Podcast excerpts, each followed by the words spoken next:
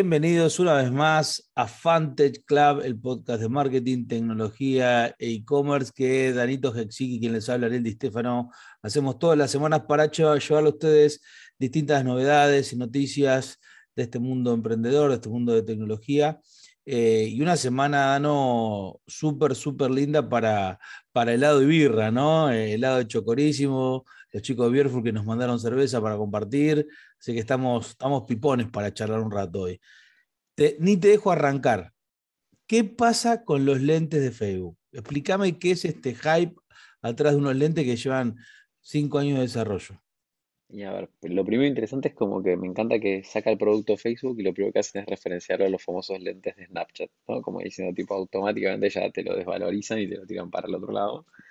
Al mismo tiempo lo interesante es que en vez de ser un co-branding, como fuese, viste, Ray-Ban by Facebook o Facebook by Ray-Ban o algo así, es tipo, son los lentes Ray-Ban, Facebook no figura, el lente tiene una camarita chiquitita en uno de los marcos ahí costadito, viene con 3, 4 funcionalidades básicas, básicas, onda, cámara, te permite escuchar música, podés eh, grabar, sea, 3, 4 cositas bien, bien, bien básicas, pero es como es moda, es tecnología y para mí si empiezan al estilo Baby Steps, viste, de a poquito haciendo un MVP y lo van evolucionando, esto podría ser algo relacionado a, virtual reality, podría ser algo similar al, fracaso de Google Lenses, pero hay de todo y me gusta, me gusta ver la marca ray que es de las más grandes y reconocidas con Facebook y Facebook haciendo algo de a poquito. Por eso es interesante, ¿no? Que siempre fue all-in, por decir una forma. Para, los que no se acuerdan, el iPhone 1.0 no tenía copy-paste, digo, de a poquito en serio se lo había tomado Steve. Entonces, eh, nada, el ir de a poquito me parece que es un camino que muchas veces está defenestrado y a veces muchas de las grandes cosas empezaron así. Lo interesante igual de Facebook atrás de los lentes me parece que viene junto con los con todo lo que tiene de, de la compra de Oculus, para esta construcción de lo que eh, en algún momento em, se dio a, llamar el metaverso, ¿no? Es decir, esta cuestión de ese universo paralelo donde eh, la vida digital toma forma y, voy a, no, no, vamos a hablar hoy, vamos a hacer algo más la semana que viene probablemente o la otra, pero hay algo de esto del metaverso que empieza a tomar fuerza, ¿no? Con los NFTs, eh, este, este criptoarte eh, y collectibles que, está dando vueltas y que está tomando, se acaba de vender un par de, JPGs, dicho efectivamente, ¿no? Un par de JPGs, pero algunos, algunos NFTs por un par de, cientos de Ethers que ya empieza a ser plata en serio, ¿no? Entonces, eh, algo hay atrás de eso, además de hype, hay que, hay que prestarle atención.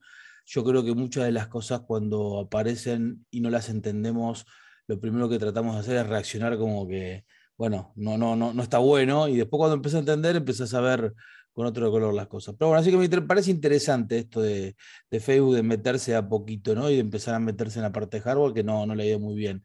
Y otro, otra de las compañías que está cerca de esto de, Facebook, y Facebook la está mirando de reojo porque básicamente se le ve venir, es TikTok. TikTok acaba de salir una... Eh, una nueva métrica este, este terminado agosto, donde por primera vez en la historia TikTok tiene más average time que, que YouTube en USA. O sea, es, un, hito súper importante. Eh, digo, pensemos que esto no, no, no, digo, esta guerra contra el, canal número uno de videos de, o, la plataforma número uno de videos de, de Internet no, no, es una guerra que empezó hace siete años, ¿no? Digo, eh, fue el año pasado que TikTok despegó y explotó. Eh, si querés, había empezado en realidad con la pandemia, pero la explosión, explosión fue el año pasado y hoy tiene más average time que, YouTube. A mí lo que me sorprende es la vorágine con la cual surgen este tipo de compañías como TikTok, ¿no? Digamos, no es que obviamente son de un día, a la, de un día al otro, digamos, se aparecen, pero sí realmente que en cuestión de pocos meses, o diría incluso menos de dos años, crece a un volumen en el cual se le puede competir a monstruos que YouTube obviamente está basado a partir de, advertising, pero el contenido es tan vasto, desde mis chiquitos viendo YouTube Kids con las publicidades hasta algún tipo de investigación que quieras hacer o escuchar música, o, incluso el trial que te dan ahora para ver las películas, digamos que puedas comprar cosas de ese estilo, mientras que TikTok va a un target donde es contenido corto, rápido, pack, pack, pack influencer, cosas de calidad, micro, micro, micro influencers. Es increíble cómo pasa eso. Y después, sin duda, la utilización de los datos. ¿no? Digamos, es impresionante que a través de un video tan corto, de, pensado para un millennial, ni siquiera millennial, para un centennial, eh, le, a partir de ese dato, TikTok empieza a rentabilizarse, ¿no? Digamos, algo que YouTube viene haciendo hace 10 años. Ponele. Sí. Sí, sí, sí. Lo interesante, hay, varias aristas en realidad atrás de TikTok. La primera es cuánto va a poder aguantar la presión del gobierno centralizado de la República China con el control que está haciendo a, los activos de las empresas de Internet de consumo, ¿no? Eh, el otro día leía y me parecía súper interesante el análisis de que China está queriendo dar señales a sus emprendedores eh, empezó, si no nos, tengo que eh, olvidar de que el año pasado empezó una corrida con toda la gente de Alibaba, con Jack Ma. Eh, digo, le está diciendo, miren que no es por el lado de, la Internet del consumidor, esa no es la que me interesa, me interesan los semiconductores, me interesa el, el hardware, me interesa que vaya hacia ahí, ¿no? La inteligencia artificial, eso es pensar en 50 años. Entonces, eh, va a tener TikTok un, temita ahí para seguir creciendo y seguir manejándose fuera de los límites del partido chino.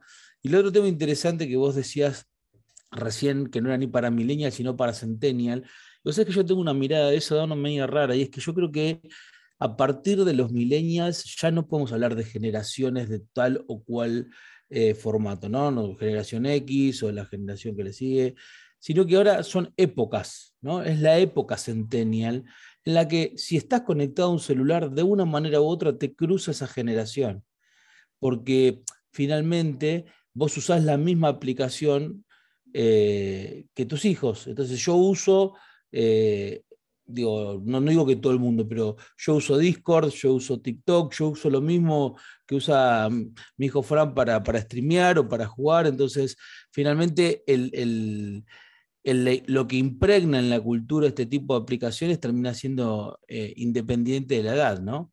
Em, y, eso es algo interesante para ver cómo, cómo, cómo va a crecer en los próximos años formatos distintos con esto de metaverso y la realidad virtual. Ahora, ¿qué pasó con lo de Amazon? Contame esto del Call Studio que salió, me parece súper interesante. A ver, lo que Amazon salió a decir es que a los, creo que son 750.000 empleados ya tiene una cosa así, les dijo que les va a pagar el college tuition, que es digamos, como el, gasto de, colegio, digamos, este, para que termine el colegio y demás. Y eso genera, digamos, por un lado, una suerte de que más gente va a querer trabajar con Amazon, que es un gran problema que tiene, digamos, la contratación desde para los warehouses, para los depósitos, hasta para los desarrolladores y creo que es incluso hoy más difícil para, conseguir eh, desarrolladores que, digamos, en el, porque Amazon es como que ya es una empresa vieja, entre comillas, ¿viste? Para el developer actual. Claro. Mientras que del otro lado, en los depósitos, el problema es que no llegan a, no dan abasto con, la cantidad de, de, necesidad de seres humanos atrás trabajando. Sería por ese lado. Eh, y por otro lado, es impresionante lo que le puede llegar a estar afectando una movida de este estilo y de esta magnitud al P&L y cómo le va a pegar las acciones. Veremos mañana. Yo no creo que le pegue tan duro porque creo que por un lado le pega al P&L, pero al mismo tiempo le pega por otros lados de forma positiva. Y ahora vos fíjate que Amazon, digamos, fue uno de los primeros que le costó como eh, la no vuelta a la oficina, ¿no? Ellos fue, no, che, yo necesito que vuelvas porque necesito verte trabajar. Incluso lo dijeron de esa forma, verte trabajar, una locura.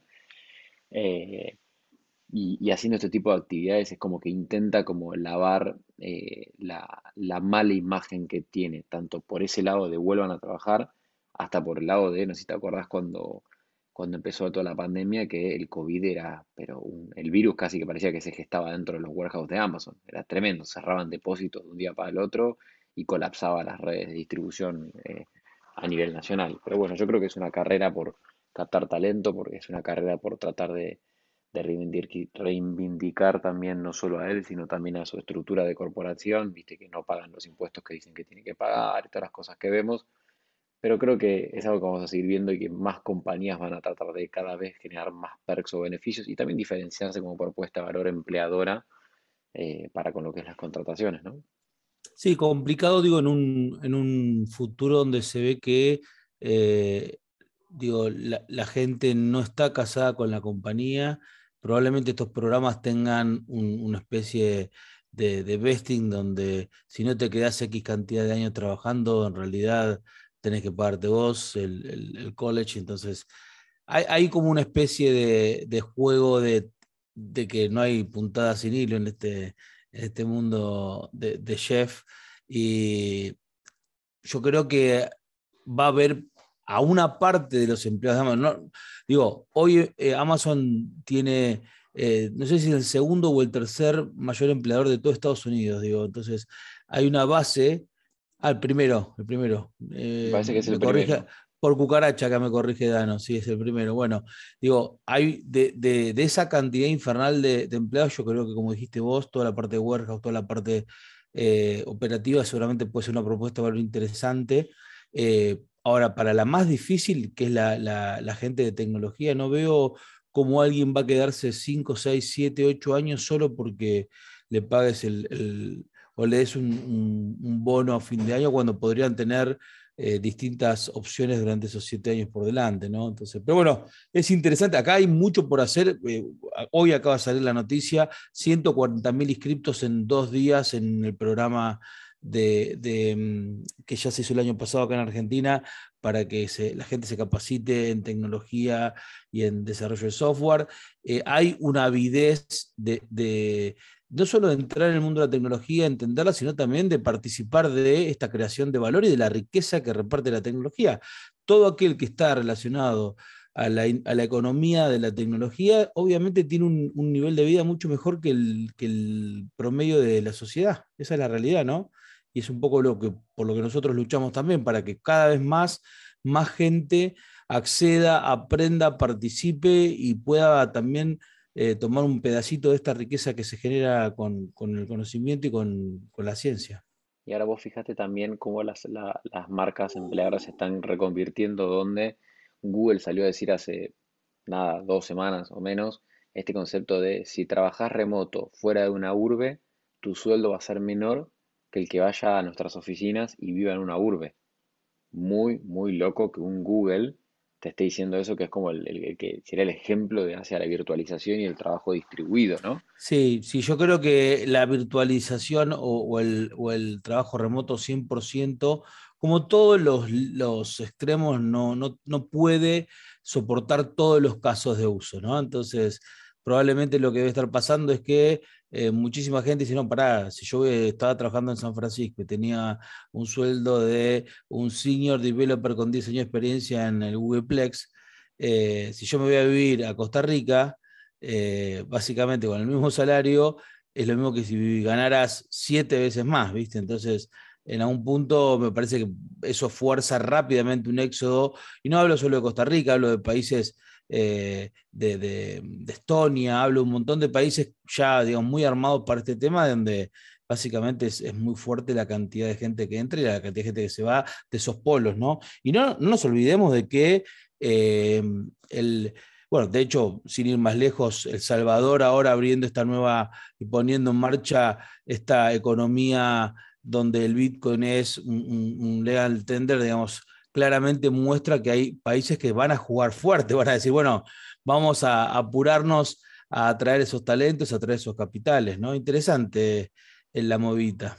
Interesante palo se comieron a la hora de haber lanzado, perdón, tengo que decirlo, pero tremendo, como no puedes dimensionar lo que va a ser el público que te va a entrar a ver eso, ¿no? Pero digamos, o sea, uno se puede esperar que haya un pico, pero estás hablando con una nación está yendo a un método de pago distinto cripto, todo el público de afuera entró a ver, ¿no? Pum, colapsó todo el sistema.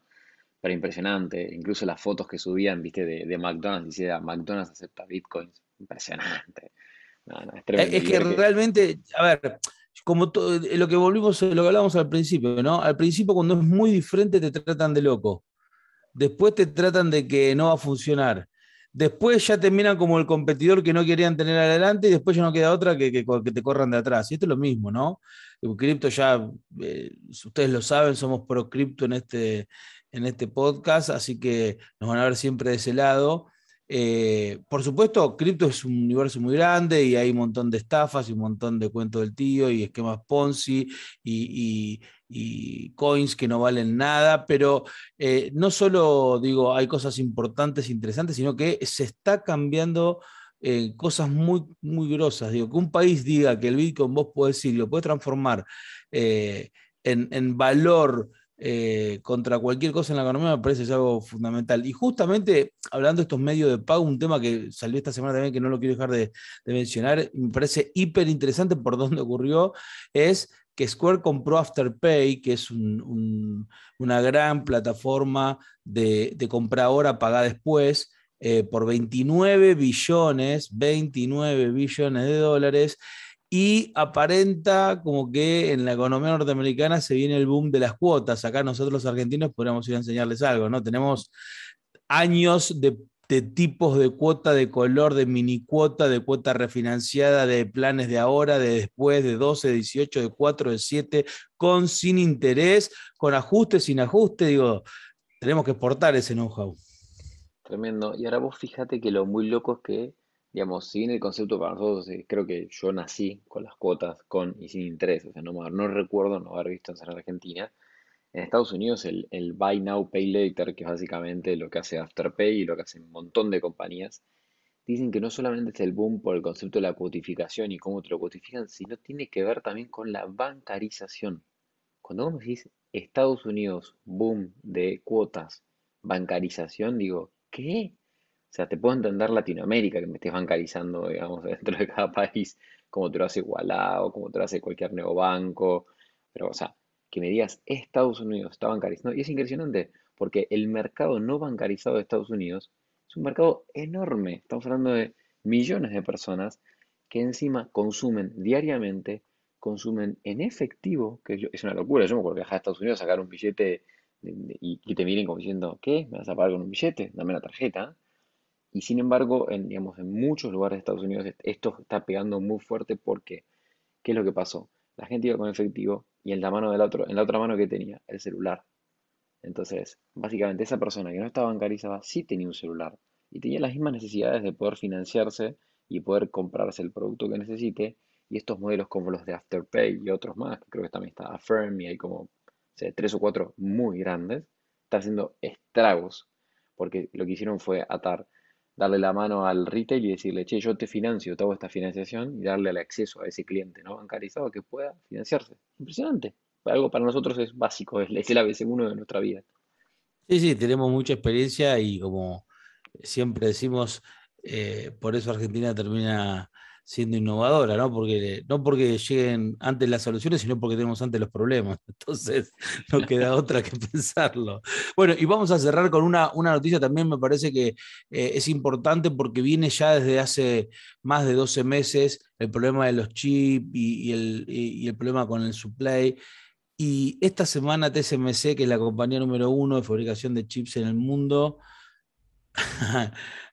al mejor estilo eh, de, economía libertaria dijo, ¿saben qué? Tengo tantos problemas que voy a subir 20% de los precios. Y subió 20% de los precios y dejó un tendal, dejó un tendal porque ustedes piensen primero que eh, a diferencia de cualquier otra, otra industria, no es una industria elástica en demanda, digo, salir a fabricar eh, y, a, desarrollar. Eh, no hablo ya solamente de los semiconductores por el diseño y la arquitectura, sino una nueva tecnología para poder fabricar en, no sé, eh, en menor escala o con mayor precisión, a veces lleva cuatro, cinco, seis años de preparación. Entonces, que de repente tenga una pandemia, que de repente todo se pare, no le viene bien a nadie, pero a estas industrias mucho más. Así que dijo, ahora les cobro 20% más y empezó efectivamente por la industria automotriz, que ya tenía problemas de chips, eh, con lo cual ya estaba sin entregas de autos y un montón de autos parados, sobre todo los de media, gama media y alta. Y ahora con este aumento, bueno, eh, vamos a tener, acostumbrémonos a querer el autito que tengamos, porque va, a estar complicado conseguir un cero con, con tecnología. Cuando leí la noticia no me pasó otra cosa que acordarme de la serie Silicon Valley de cuando va, eh, creo que era Jake, que era el, CEO, digamos, estelar que habían puesto para manejar Pipe Piper y que se va a negociar eh, la caja, el costo de la caja, la fábrica china. y en dos segundos queda cautivo y básicamente lo tienen que ir a rescatar, digamos, con un helicóptero y todo. Ahora, fíjate cuando del otro lado hicieron el aumento, el cimbronazo de un día al otro, 20%, acá estamos, todos diciendo, ok, hay que pagar 20%. Sí, sí, sí, sí. Y, lo interesante de la interdependencia que, está planteada es cómo, qué van a hacer eh, China y Estados Unidos en los próximos cinco años. Yo creo que el, el interés más grande de geopolítico es eso, ¿no? Digo, ¿qué van a hacer con la inteligencia artificial? ¿Qué van a hacer con la industria y la, ciencia de base de fabricación de, tecnología de microchips y de, telecomunicaciones? Y eso, y el, tercer vector para mí, asociado a la geopolítica, es el tema militar y por eso el tema de los viajes al espacio y demás. Cierro, porque acá también la producción me hace el circulito, como diciendo, a que, que a vos te gusta hablar. Eh, con una, un razonamiento de, Elon Musk que el otro día revisaba, que cada tanto eh, me, meto y, busco lo que marqué que, para rever. Y hacía una, cuenta muy lógica, ¿no? y decía, Estados Unidos como potencia militar, en el gasto militar, eh, a la velocidad que China crece su PBI y que suma gente a su clase media, en no más de cuatro o cinco años China va a tener el mismo gasto militar que Estados Unidos y probablemente entre 10 y 12 años lo supere por más de 30 a 40% y en 20 ya tenga el doble de gasto militar. ¿sí? Entonces, lo que decía básicamente Elon Musk, que es por matemática directa, es China va a ser la primera potencia militar del mundo en no más de 20 años, con lo cual, salvo que haya un, un salto cuántico a nivel tecnología que tiene que ser de base para poder diferenciarse con lo que ya tiene China, Estados Unidos tiene un, futuro bastante, eh, digamos, complejo para mantener esa superioridad militar que todos le atribuimos. Así que bueno, veremos cómo se da, esperemos estar en un buen... Eh, en alguna buena sierra cordobesa con, unas cabritas para, para, leer a ver qué, qué pasó en 20 años. No, nos vemos la semana que viene a todos ustedes. Gracias por escucharnos. Esto fue Fantech Club, episodio 59. Nos pueden encontrar en arroba Club. Y la semana que viene y la otra seguramente vamos a tener lindas entrevistas con, gente amiga para hablar de, de todo lo que nos importa en este mundo emprendedor. Nos vemos la semana que viene.